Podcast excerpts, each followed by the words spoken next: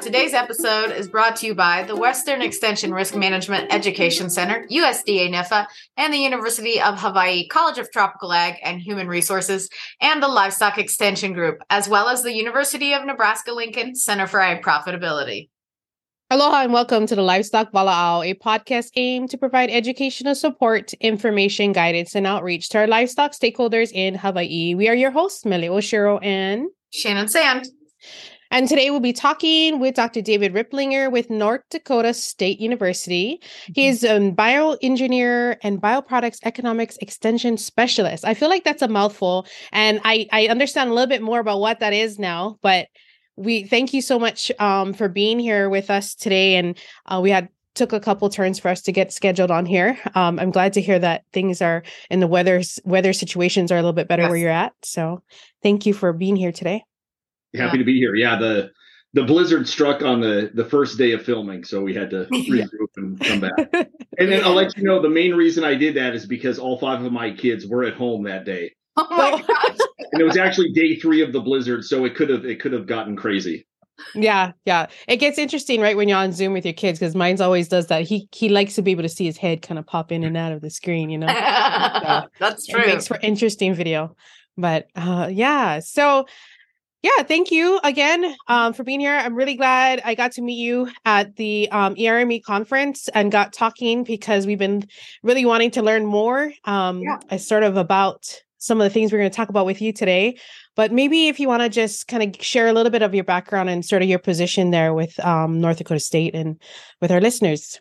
Yeah, absolutely. So uh, my name's Dave. Uh, I have a majority appointment with NDSU Extension. So my job is off campus, is uh, Mele's and, and Shannon's uh, mm-hmm. are as well.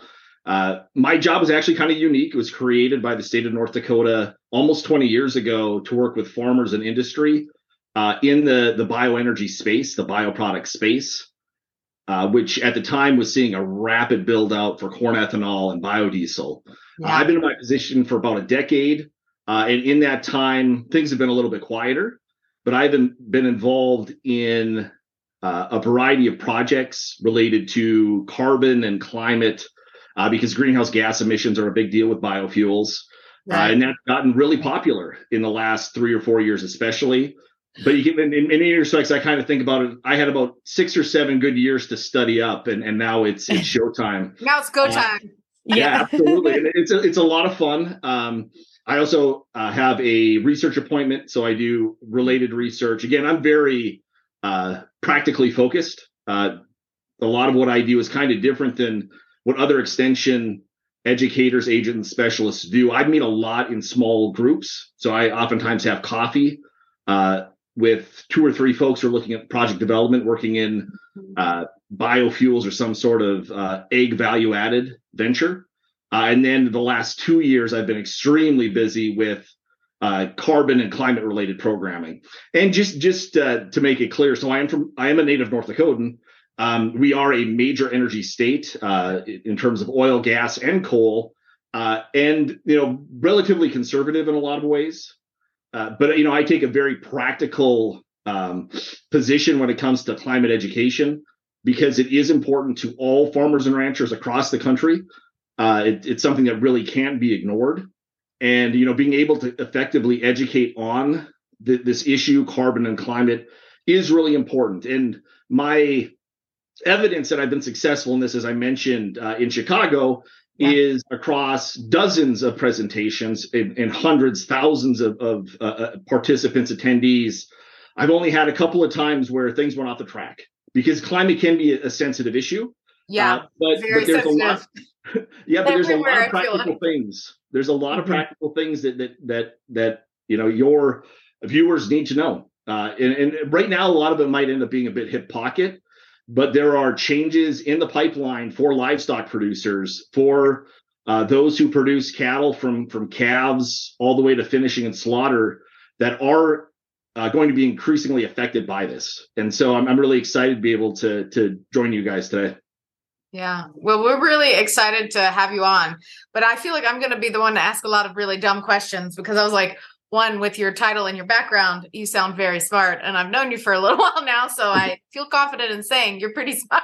So, but I when I hear like carbon and carbon sequestration, I'm going to be honest, I I very much feel like it's just goes over my head and I'm like what does it even mean in terms of like for producers or just as an outreach type of, of what does it mean? Because I was like, my family has like a farm and ranch, and Mele's family has operations, and it's just like how how does that relate to to the operation and to people in general? Yeah, it, it's a great question. It really gets to the core of it. I feel like and that was about a, six questions in one. yeah. and then I'll do my best to address it. We might have to come back a few no, times. that's fine. Uh, you know, really, there's there's a number of ways in which this is impacting producers and Yeah. will impact producers. Uh, the the the first most obvious one is certain practices uh, can capture uh, greenhouse gases, uh, carbon dioxide in the soil. That can be Mhm. crop production or livestock production. Mo most attention's been given to to crop production to date, uh, and that's that that's I think that's properly weighted but the livestock side of things is just as interesting and it will be just as important once it fully matures. The the other opportunities really come you know from reducing emissions. And, and again this can this can come a couple of different ways and and how you know producers might view this. You know it and i think in general what's happening is we're seeing incentives provided and this could be via USDA. They just got $19.5 billion uh, for climate smart ag practices, which is being rolled out now. Uh, and, and many of those practices, your producers uh, may be considering.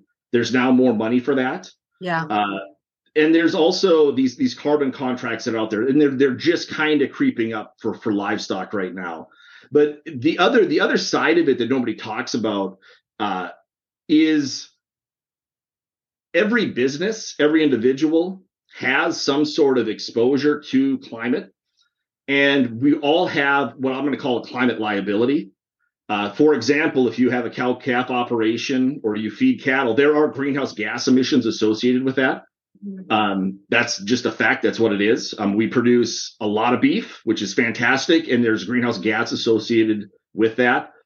And I, I think a lot of producers should take note that over time, how they address those emissions Mhm. could be advantageous or risky, uh, negative. And we're, we're, we're going to see that come over time. I think in general, on balance, it's going to be a positive thing. But for everyone in agriculture, for everyone in general, to understand that you know we all have these liabilities, but right now they're not realized. We have these emissions. When and how will they be priced? When and how will this Yeah. impact you directly? Uh, and there's there there's there's in many respects there's no escaping it. It's just exactly how and when will this come to farmers and ranchers in in any any part of the country. Yeah.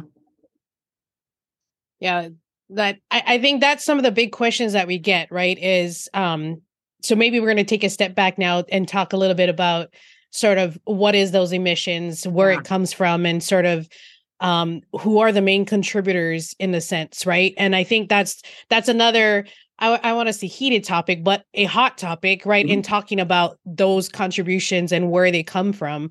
Do you do, is that something you you think you can touch a little bit on? Because i feel like that's kind of where too in a sense when we have these sort of um, opportunities from usda for funding to support different um, opportunities in research or you know in your production to mitigate some of those emissions um, we have to understand which are the big or who are the big contributors and whatnot in that sense so Yeah, i hope absolutely. that's a, a very uh, i don't know roundabout question but no, I, I- know exactly what you're getting at. And, Yeah. and as I, as I mentioned before, I mean, one of the first things to realize is that agriculture is a major emitter of greenhouse gases. And that's totally okay because we feed the world. That's what I was gonna say. People have Exactly. to eat, right? Yeah, Yeah. a lot of people a lot of people Yeah. want to downplay it. And there, there has been some really bad math that's been done that have overestimated our Yeah. emission, but they are still sizable. Um, because and there's no other industry like agriculture where we work so much land that works so closely with the environment. Uh, so that aside, there are two really big sources of emissions in agriculture. You can start, start on the crop side, and that's actually nitrous oxide. So we use a lot of nitrogen fertilizer Mm-hmm. to, to feed plants, be it corn, soybeans, you name it. I don't know if you guys use a lot of nitrogen fertilizer for coffee, but it's it is you know it's it's a necessary food, and so when we don't get that nitrogen into the plant, it can be released into the atmosphere as nitrous oxide, which is a very potent greenhouse gas. So that's by far the biggest. And then we can go straight to the the the cattle side of things and methane. And methane emissions are also significant. Uh, methane is also a very potent greenhouse gas. And so those are the two things we look at most closely in terms of emissions. But for both of those, there there's there's stories about why they happen. And you know, and the one thing I would mention too to to all the producers, farmers, and or ranchers, generally when you work to be profitable, it, knowing nothing about climate, you are doing things that reduce the emissions per unit of beef or per bushel of corn uh, that that occur. Again, because you don't waste fertilizer; it's a cost. You look for ways to put meat on efficiently, and that that is done to increase your profits or, or balance your your costs. And so you don't necessarily have to think about these things, but they are there. Uh, so those are those are the two big sources in agriculture. Both of them have a story. Uh, Mm-hmm. the best way to deal with with nitrous oxide is just being an efficient, good user of fertilizer, which farmers and ranchers are. Or farmers are. Yeah. I mean, you don't you don't. Well, yeah, because it costs money to use fun. it. Like you Yeah. said, you're you're gonna like do whatever you can to maximize your profitability and your yield, and not go beyond that. Exactly. diminishing returns. Absolutely. Yep. And, and so it's built into the system. Yeah. And then on the methane side, uh, th- there's interesting stories there, but that that same phenomenon exists. But as we put more and more weight on the animals as they go to slaughter, which has just been something we've been doing uh, for a few decades now. I was gonna say it's been a discussion. I think that's been more prevalent in the last few years about you know are they too big? That's a whole other conversation. Sorry. Yeah. but, but it, it, it, it's it's something in the industry, right? But Yeah. if we have more meat on each animal, those those per pound of beef emissions decline significantly. The other thing that's really interesting about methane is it actually degrades in the atmosphere really fast. And so we're actually, if you think of, about the balance of things, Yeah. we as agriculture own those emissions for better or worse, but they're actually going down. Uh, oh, great. per per per pound of beef and are flat and or going down in total. So we're actually again being more and more efficient without even knowing about it, trying it. Uh, Right. That being said, it is something that you know I, I do think hip pocket you know farmers and ranchers should know about. Uh, and we'll see exactly how this plays out, you know, financially uh, as as different programs, either government programs or private industry things, kind of come online. The other thing to think about too, in terms of beef and a lot of different livestock, you know, we feed various feed crops to them, so they end up owning some of those emissions too. So the the nitrous oxide that comes when we produce corn, if that corn is then fed to cattle, the cattle also have ownership uh, of that of, of those emissions. Oh, okay. So it's like a, a cycle basically in terms of if you're thinking of livestock and how it's fed or whatever. Yep. So very interesting. Yeah, and I- I guess that was a comment I was going to say too, was because you know you look at beef production now, and almost in any livestock production, right? You you want Yeah. to produce more off of less animals, and that's kind of what we're doing in a mm-hmm. sense. And over, I should say that is what we're doing over years, right? Because you are we are producing more pounds of beef with less amount of animals compared to decades ago. So in a sense that is our producers becoming more efficient with their production management. And in in a sense like you're saying it just turns around to um improve things on the other end as well. Yeah so i guess yeah so you, we talked about well i i think i feel like whenever you start talking about like climate stuff and whatnot it always lends back to cattle and just cattle in general. But i mean other livestock um production species and whatnot also have an impact or is uh, can you talk a little bit about that Yeah, absolutely. Um, so we we do tend to focus on cattle because of methane emissions, and methane is very potent. Uh, but we do know, I mean, basically anything that we do there are emissions associated with it. And so that's why arguments to say that we have to eliminate all emissions are um, they're kind of nonsense, right? You know, we we have to do this. We need to eat. You know, how can we? yes, food is always good. Yeah, it is, and and I like to have it at least three times a day, right? So yeah. you know, please, please keep it coming. Um, yeah, yeah, but we, you know, we we have to we have to live with this, but we certainly know we have estimates, and and just so so your your your viewers know, there is a huge system of accounting that's been developed uh, over the last few decades that calculate the carbon footprint of pretty much everything, and you know, for cattle producers in Nebraska or Hawaii or, or other parts mm-hmm. of the mm-hmm. country, we do have estimates. They're really high esti- high high level estimates, but we do that math. And so one of the important things to note, one is that's being done, and two, that it's probably wrong, right? So any particular producer has their own specific numbers that we haven't calculated yet. Mm-hmm. Uh, but that is being done because a lot of people care. And those people who care might be the UN or the federal government, or right. it might be Tyson, or it might be General Mills. And all of those parties uh, can impact us in a variety of ways. And you know, we've talked a little bit about you know government programs that might exist to incentivize either reducing emissions or to capture carbon in the mm-hmm. soil. We also know that that major cattle buyers like Tyson uh, have already said, you know, they're actively engaged in this space. Yeah. And and that and that does go all the way back to the the cow calf producer. And it, will go back to the corn producer mm-hmm. because as if your customer cares about greenhouse gas emissions enough to to to determine where they're going to buy from, it yeah. does impact you. And so we we know that. And, and Tyson has said we have to do this to ensure that we can get financing. We have we want to do this because we think that our our customers value it. Um, that's somewhat debatable. But we do know, just again from that practical standpoint, if Tyson, who ends up buying, you know, what proportion of, of beef in this country, right? I mean, it, it, of cattle, it's a lot, right? A lot. So as, I don't know what it go, is, but it's just a lot. So yeah. yeah. as they go down that path, it does matter. And yeah. so, j- just to keep that in mind, you know, you know, Tyson has said we care. So if you, yeah, if you provide feed to Tyson, the carbon footprint matters. If you provide provide livestock to Tyson, that carbon footprint matters. Yeah. Uh, and right now, it might not matter much, but every year, every day, we're moving forward into this this this place where we have to consider what we're doing uh, in terms of emissions. And again, that might be something as simple as saying these are the practices that we use to grow or, or you know to raise our livestock. Mm-hmm. Or it might be Tyson saying you have to do these things. Uh, but we'll, we'll, see exactly how that comes about. But I, I, again, my goal in general for for most people is just to understand that this is happening, right. and then to be ready in in coming months and years, uh, so you don't have to act surprised. So you'll know. Okay, I'm going to ask what may be a dumb question, and probably is like further back, but like I hear a lot with again carbon sequestration and carbon credits.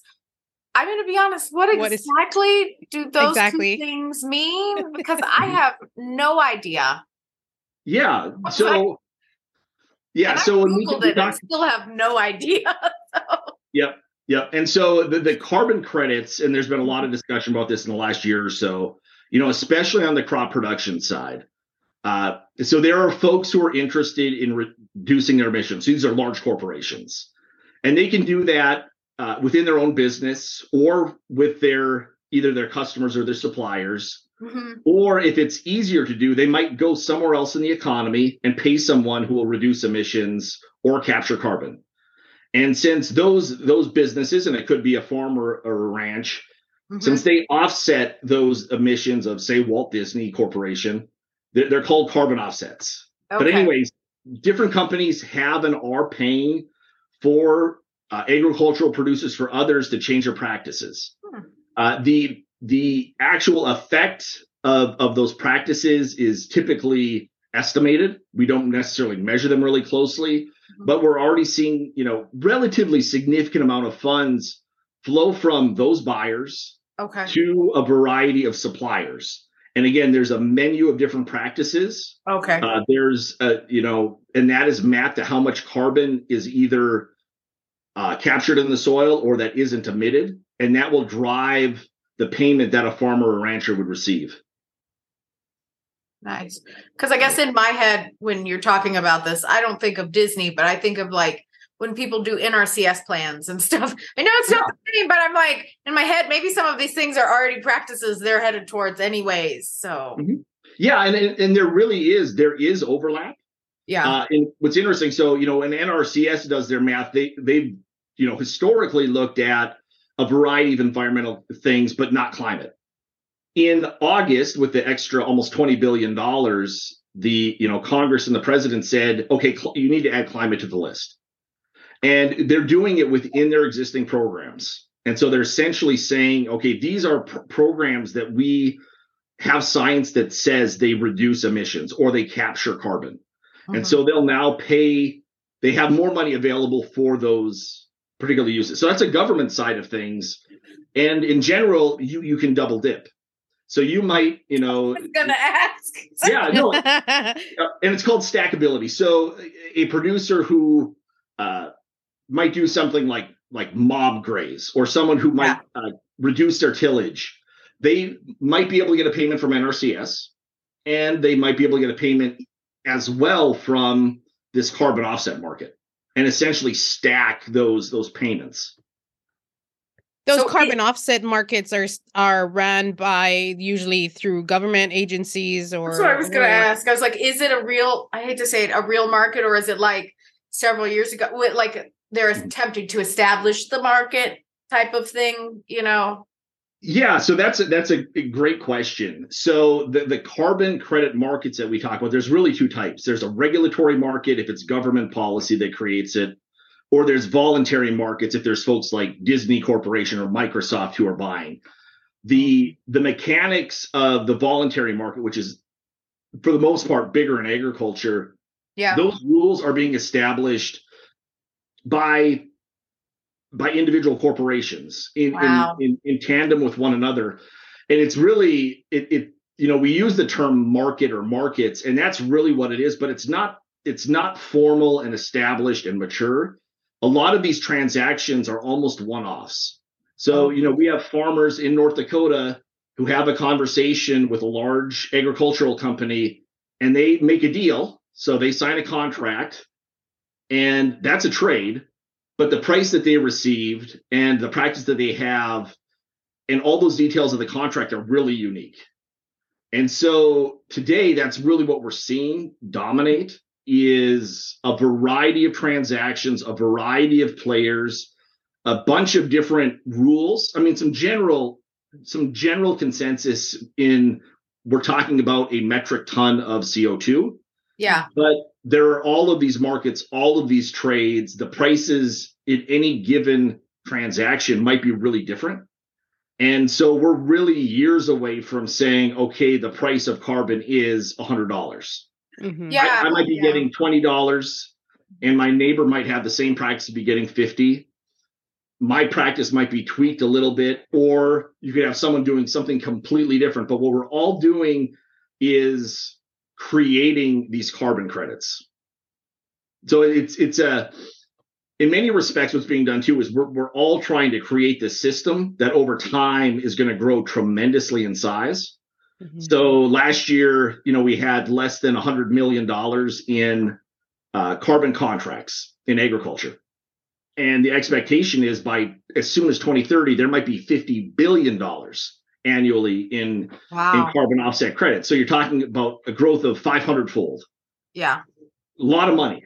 Yeah, that's and, what I was gonna say. I was like, that's a lot of potential uptick depending on the person and the opportunity and stuff. But yeah, it really is. And, and, with the private industry, if they're each requesting something different, mm-hmm. how much is that costing me as a producer to do that? That's what I'm like.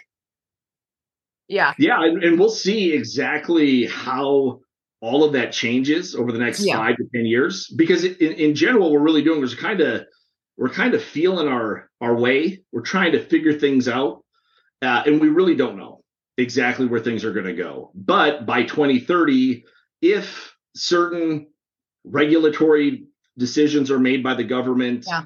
uh, if there's a huge change in consumer demand yeah a lot of these corporations want to be ready. They want to be ready to say, okay, we last year we bought 20 million dollars worth of credits. This year we need to buy 500 million. 500. And if the system isn't at least somewhat started, they're not going to get anywhere. Yeah. But again, that's that's what they're trying to do. But the the rules, the contracts, uh, all of that is is really kind of in its early stages, and we see this too, Yeah. where the terms can change from week to week, as especially the companies looking for these are trying to find the best way to work with farmers and ranchers. Right. Ultimately, it would be fantastic, you know, a you know, ten years from now, we have this list of practices. We have these really, really solid estimates of the impacts in terms of emissions. We have a single price per ton of carbon. Right now, we're a long ways away from that. Mhm. But right now, you know, most of these contracts are privately written, then essentially between farmers and um, other other industry folks. Okay. Yep, that's exactly right. And, and so it, it's tough because, again, op- when, when you you you could use the definition of a market to say we're talking about a single commodity, right? yeah. So I'd be talking about Yeah. you know calves at this weight in this place at this time, right? Mhm. That that would be a market. Now we're talking about metric tons of CO2 and it- the, the the the terms are all over the place. So really in many respects each one of those transactions are for different products at different prices and they're in some respects different markets. And so we've got we we Wow. hopefully we get to this place where everything matures and we have a single market. Yeah. And I- Some right. unification of it is what it sounds Yeah. like. Hopefully Yeah. it heads towards in the next few years. So. Well, I, I definitely feel like it's a little clearer for me now. because Shannon and I have had always had these questions and we, Yeah, we just didn't know "Mm, really where to search for the answers. And um but that makes sense, you know, because it does it's it's something that's in development. I feel like um a lot of questions we get uh or you know get here from Hawaiian producers is you know they don't see that market coming here um you know because of our production practices um i should say because we're small you know we're smaller industry here compared to nationwide um what do you what's your thoughts on on things like that for some of the producers that are sort of like our state is a lot smaller in production what's your thoughts on on carbon markets and how those Yeah. types of things For are gonna smaller impact producers. here Yeah. yeah Yeah, no, I, I that's that's a great question, and, and and I just go back to you. it. It is impacting everybody, and it will impact everyone even more as time goes on. Uh, so North Dakota, we have a, actually have a really small beef cattle industry. You do a lot of cow calf, and even even with that type of practice and the limited numbers that we have, Mhm. there are opportunities today to enter into carbon contracts uh, and it's going it's only going to continue to grow and we could certainly reach a point where uh, even even if you know your cattle producers don't market to a tyson they're still likely going to have some sort of oversight.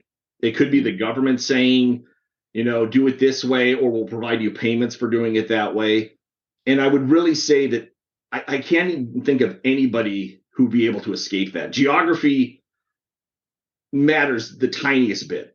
Right. Uh, but in general the, the you know you're you're part of this bigger market. And even if it there was a case where it didn't directly affect uh, a producer in hawaii it's still affecting the global price right right and right and I and I would say it. I, I think it would be exceptional in in in in five or ten years to find a, a producer uh, anywhere in the United States who isn't impacted by this. Mhm. And hopefully, and my expectation is it'll be a, it'll be a positive thing. It'll be a good thing.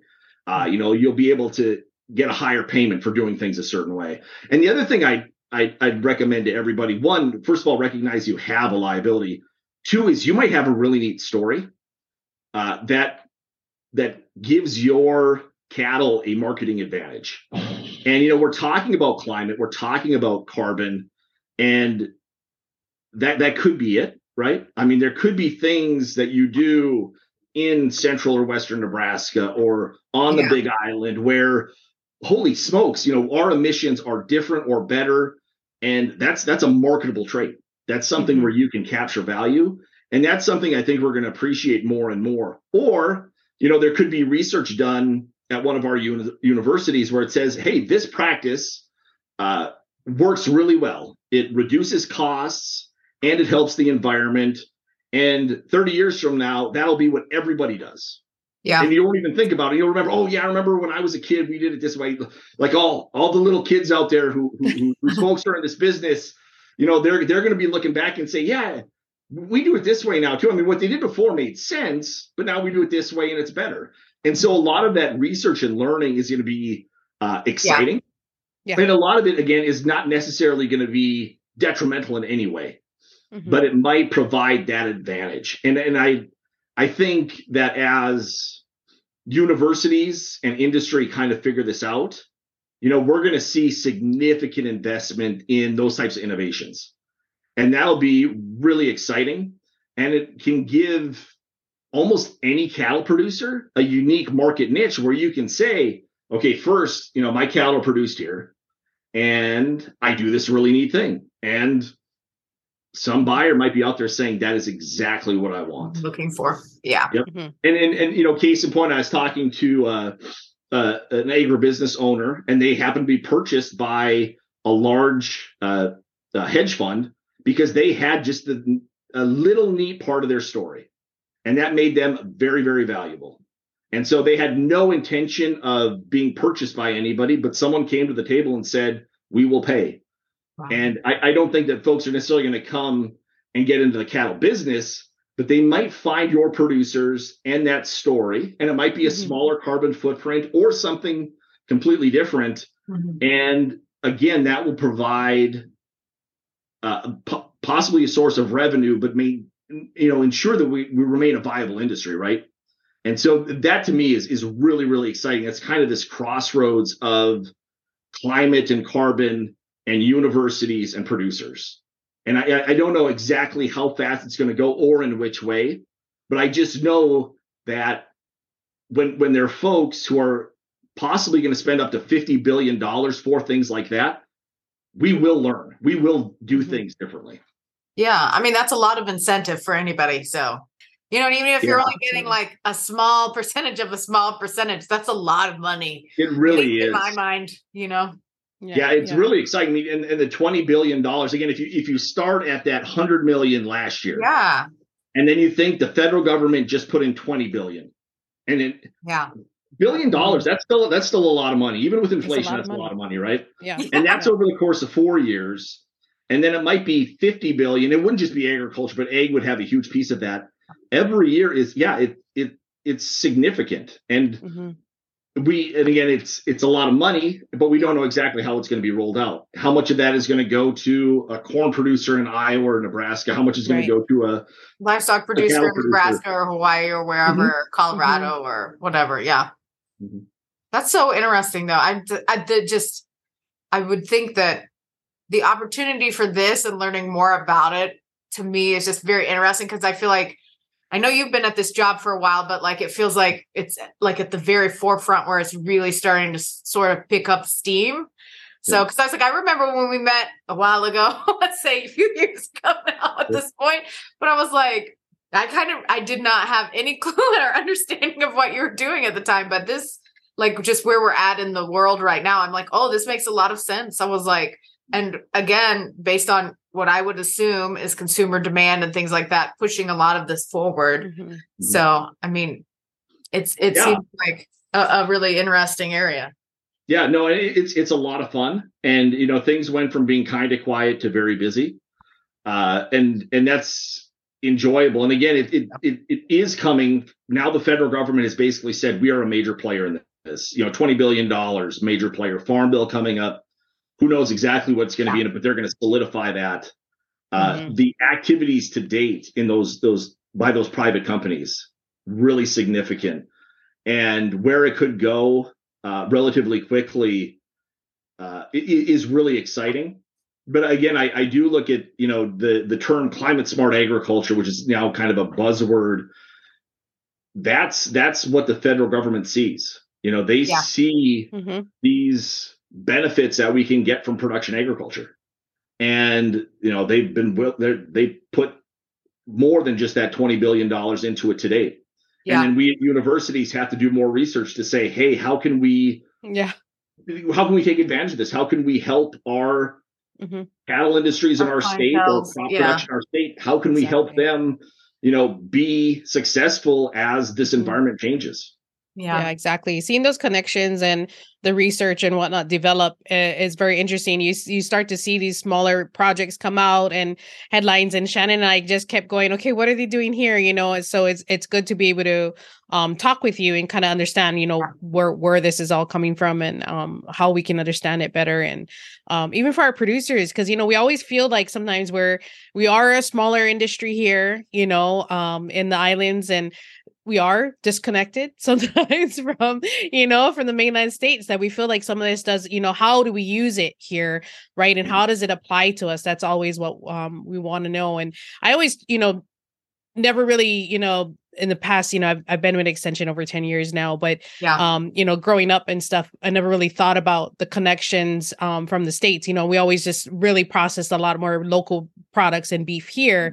Um now that we ship off so much 80% of our our calf herd you know and uh, weaners that go off to the state those kinds of things and these types of projects are i should say even the, the these carbon markets are probably going to be something I, I should say we, we know it's going to be something that's going to impact um, those types of um, markets and the industry on that end of for for us you know where folks are either retaining those ownership of those animals or not Mm-hmm. um, i'm sure that those are all gonna it's all gonna pay play a part in that so Yeah. Yeah, I mean it, it's exciting, and I, I think one of the challenges, you know, you know, I'm, I'm happy to chat anytime, um, but there is a lot going on, and I, I think one of the challenges is for everybody to remain up to speed. Again, like the benefit of my position, which which is very unique with ex, with an extension national. Yeah, yeah. I think you're the only one I know that has that position Mhm. within extension out of the many universities at this point. I can say that I've worked. I, there, I have I have one colleague at the University of Wisconsin Extension who's close,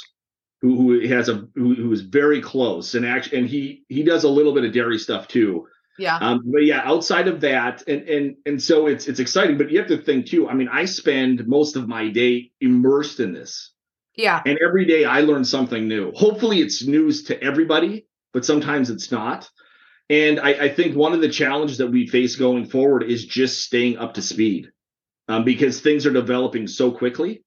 Uh, and so, I mean, I would I would definitely you know encourage you know you and the the viewers and your producers, you know, just to just to keep their their eyes open and their their ears ready to hear something that might be happening.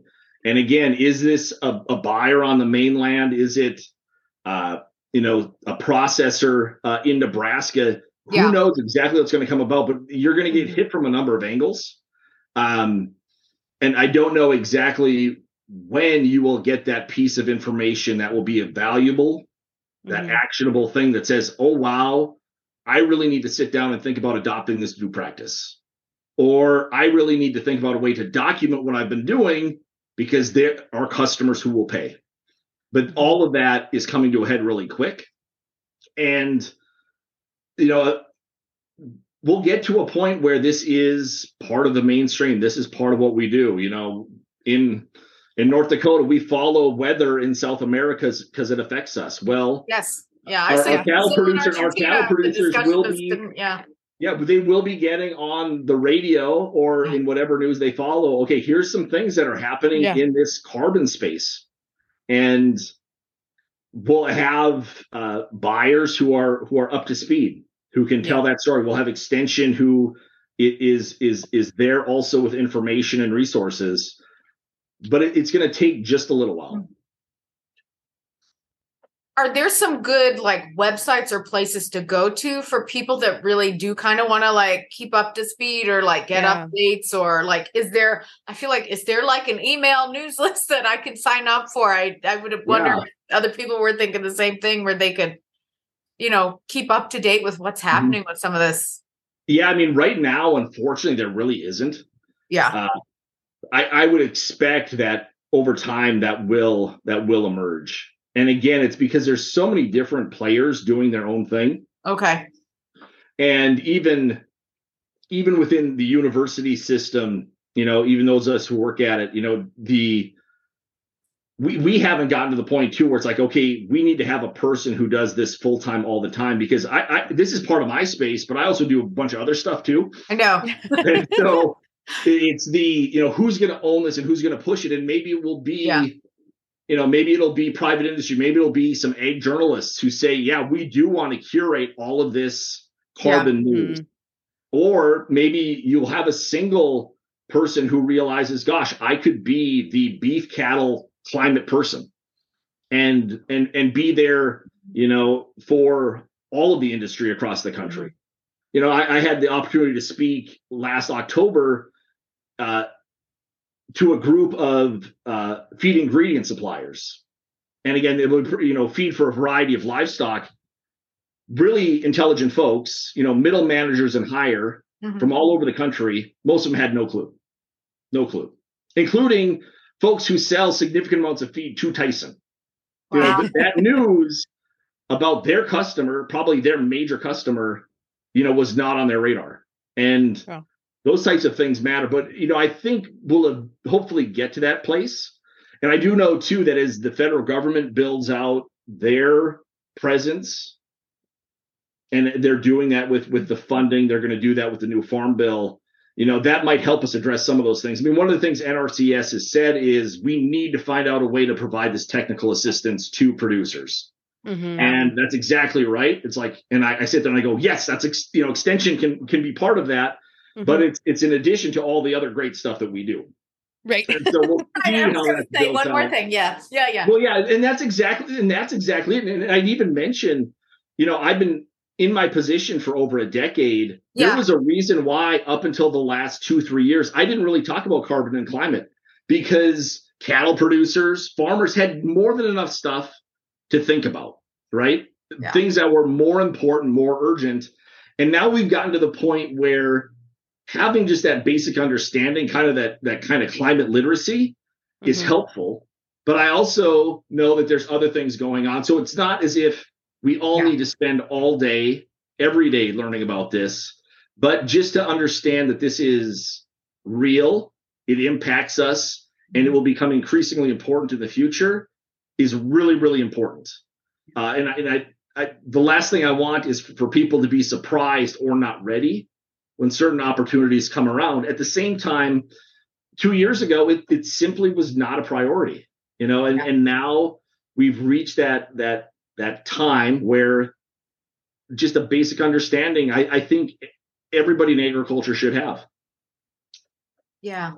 Yeah. Yeah, I think that makes total sense. And I was like, to be honest, I was like, I've heard people speak about like carbon and carbon sequestration and sequestration, excuse me, and credits before, but I was like, I feel like this is the first time I kind of have an actual base understanding. And Yeah. I'm sure we're just at the very like tippy top of the iceberg for a lot of this. So, you know, I just I was like, I, I feel like a little bit like there's a light bulb that went off. I don't know about you, Mele.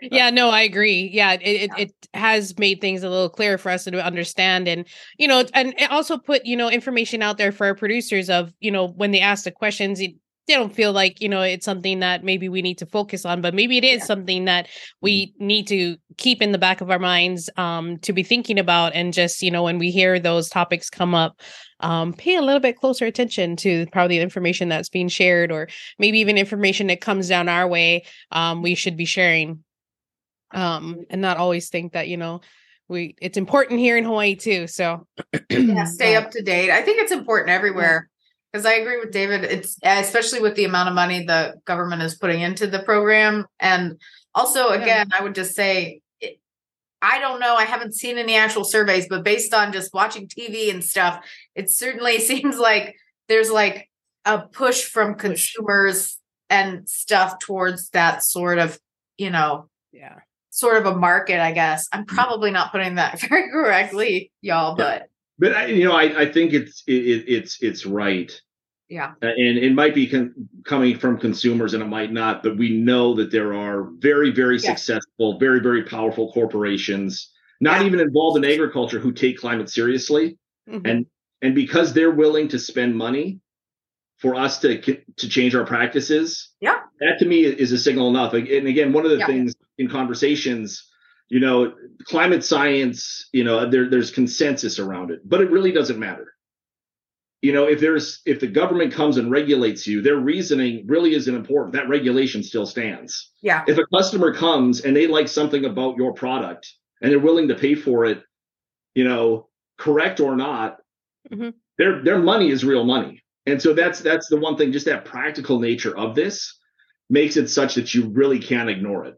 Uh, and, and and all of these these corporations, they they're they're very large, they're very advanced, they have a pulse on what's going on. I was going to say I would assume these big corporations have the have the the studies and the numbers to back up with what they're spending their money on because Mhm. my Yep. experience with large corporations and stuff and and the big mouse or whatever is that like they don't do it unless you know there are numbers to back up what they're spending their money on because like you know they're thinking long term in a lot of ways so Absolutely. it doesn't always seem that way but they are Yep, absolutely. Yeah, and I, and I think that a, a lot of a, a lot of people miss that that this is part and parcel of modern corporate thought. You know, how do we deal with climate? And even for them, if climate impacts them or not, if the regulators come and say this matters, it matters. If Mhm. Wall Street says we won't give you financing unless you do these things, it matters. It matters yeah. And, Yeah. and that and that and that just says says nothing of if these climate risks are real. There are all sorts of businesses all over the world who have exposure. You know, if if extreme weather events, you know, increase in number, if sea level rises, that matters to Walt Disney, right? You know, those types of especially in florida yeah yeah, I mean, it, it's a really big deal, and so we'll, we'll we'll we'll see how it all plays out. But Mhm. the, the the the fact of the matter is, these things are and will continue to impact production agriculture, and so we you have to stay attuned Mhm. uh, because you know it, it's going to affect you one way or another. It doesn't it doesn't matter what your personal preferences are yeah. You know, if, if someone is going to come or if the uh, regulator is going to come, you know, we all need to be ready. And I, it- it- that all being said, I'm, I'm generally uh, almost entirely the opinion this is a net positive for agriculture, and we saw that with the 20 billion dollars. We see that with folks coming to farmers. They're coming with with carrots and not with sticks.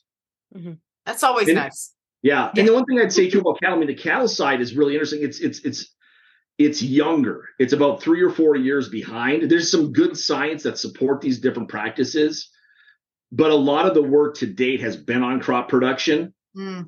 But that's just because these things take time. Mhm. Uh, but the the ways in which we raise livestock in this country are going to change. And again, that doesn't mean that anyone necessarily has to change at all. Mhm. But as we understand this more, as you know, money comes to the table, people will respond. And it, and to me, that's really exciting. But it, the, the the cattle stuff might take an, you know another five or ten years before it really takes hold.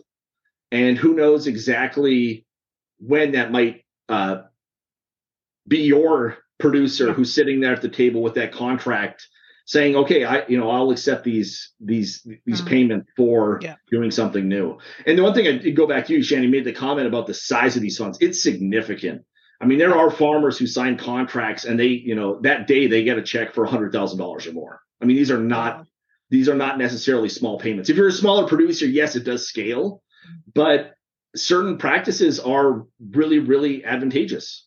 And if you have those uh, that that's of value and will probably be of increasing value in the future. Yeah. yeah that makes sense because we're all still going to drive vehicles for Yeah. especially in the us yeah and we're still gonna we're still gonna eat food right yeah there, there's exactly. there's no way all those things yeah So, there's no way we're not eating beef in my household right you tell me if i have to pay true. more maybe i will but we're still gonna eat it Yeah. and so I was gonna say I, we were just talking about prime rib dinners the other day, and I was like, "Yeah, Yeah. that's like my favorite." Yeah. yeah, yeah. but Absolutely. yeah we're, we're limited to, to uh whatever whatever ribeye steaks we get off our our, our half of Nice. beef but yeah I'm sure And- it's really good North Dakotan beef, though. So Well, it- it's my in-laws, so it's it's family stuff. So I wouldn't I would never dare say anything negative. it's always good. No, It always is. good. It's always great. Yeah. Yeah. Oh. Well, thank you, um, David. I think that that does make things a lot clearer. I feel like that's a good information for me. I understand Yeah. um, a little bit more about the carbon market and all those credits and is. different terms. Yeah, that we I was gonna were really kind of questioning. Yeah. Yeah. So, um, and I know that there's way more to your position than just the carbon aspect of things, because in extension, that's just how it goes. You wear hats to many different things. Um, so I'm sure at some point we'll probably get you back to talk more and maybe give us an update about things and what's going on. But is there anything else you want to share with us, um, either about your projects that your current projects or research that you're doing or anything else? Um, not really. I would just say that now that our weather in North Dakota is nice, I'm not quite as jealous of living in the islands or even or even Nebraska. I was gonna say Yeah. we're still nicer than you were last week. So Oh, very it much was so. in like the 80s. I was hot. I was like, oh Yeah. God. Yeah, we're, we're going to have our, our two months of nice weather here shortly. So Yes. Yeah, that's Did you true. say The two river months of nice weather? Is that what it is? Yeah. that's what we hope for. yeah, sorry. yeah, I was pretty excited when I saw a little bit of snow in Chicago and I got really excited and Shannon told me, Mele, that's just spit. I'm like, okay. Yeah. to me it's white and it's coming down from the sky. So it's But we snow. did actually get fluffy snow a little bit at one point. a little yeah. bit, yeah. So, well, thanks again, um, David, for joining us today. I really appreciate you taking time to come and share and talk with us about some cattle and uh, carbon here, so we Yeah. can share that information with our producers here in the state. Yes, thank you for joining us. So, uh, we we do hope our listeners found this informative and that it will be useful to them. Also, if you have not already done so, please be sure to fill out our feedback fest, which will be listed below, to let us know your thoughts about this podcast and what you want to learn more about in the future.